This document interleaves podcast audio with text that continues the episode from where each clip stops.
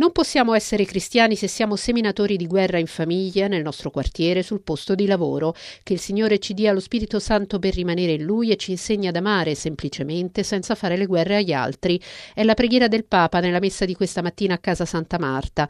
Ricordando l'orazione di inizio liturgia con l'invocazione a Dio di concedere a tutte le genti una pace sicura, il pensiero di Francesco corre all'oggi. Quando noi parliamo di pace, subito pensiamo alle guerre che nel mondo non ci siano le guerre, che ci sia la pace sicura.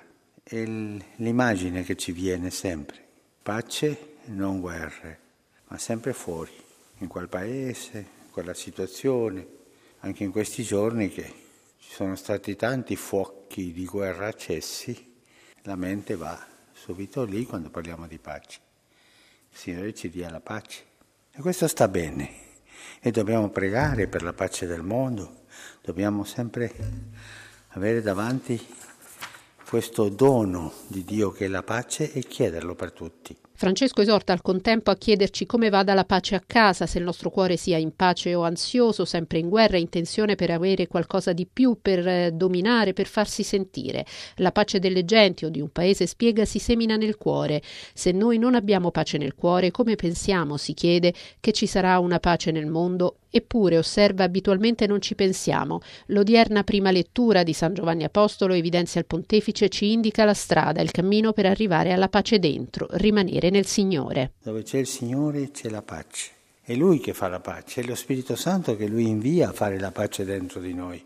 Se noi rimaniamo nel Signore, il nostro cuore sarà in pace e anche se noi rimaniamo abitualmente nel Signore, quando noi scivoliamo su un peccato, un difetto, sarà lo Spirito a farci sapere questo errore, questa scivolata.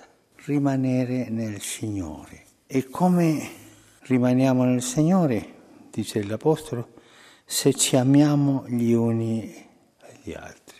E questa è la domanda, questo è il segreto della pace. Francesco parla di amore vero, non ribadisce quello delle telenovele da spettacolo, bensì quello che spinge a parlare bene degli altri, altrimenti dice se non posso parlare bene chiudo la bocca, non sparlo e non racconto cose brutte, perché sparlare e spellare gli altri è guerra. L'amore sottolinea si fa vedere nelle piccole cose, perché se c'è la guerra nel mio cuore, rimarca, ci sarà la guerra nella mia famiglia, ci sarà la guerra nel mio quartiere, ci sarà la guerra nel posto di lavoro. Le gelosie, le invidie, le chiacchiere prosegue ci portano a fare la guerra l'uno contro l'altro, distruggono, sono come delle sporcizie. L'invito del Papa è ancora una volta a riflettere su quante volte si parli con spirito di pace e quante con spirito di guerra, su quante volte si sia capaci di dire ognuno ha i suoi peccati, io guardo i miei e gli altri avranno i loro, così da chiudere la bocca. Abitualmente il nostro modo di agire in famiglia, nel quartiere, nel posto di lavoro è un modo di agire di guerra, distruggere l'altro, sporcare l'altro.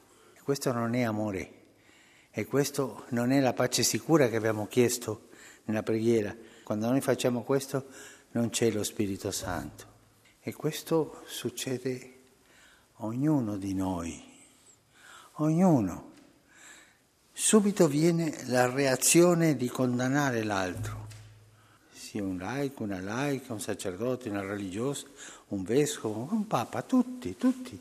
E la tentazione del diavolo per fare la guerra e, va avanti Francesco, quando il diavolo riesce a farci fare la guerra e accende quel fuoco, è contento, non ha più da lavorare. Siamo noi a lavorare per distruggersi l'un l'altro. Siamo noi a portare avanti la guerra, la distruzione, distruggendo prima noi stessi, perché togliamo fuori l'amore, e poi gli altri.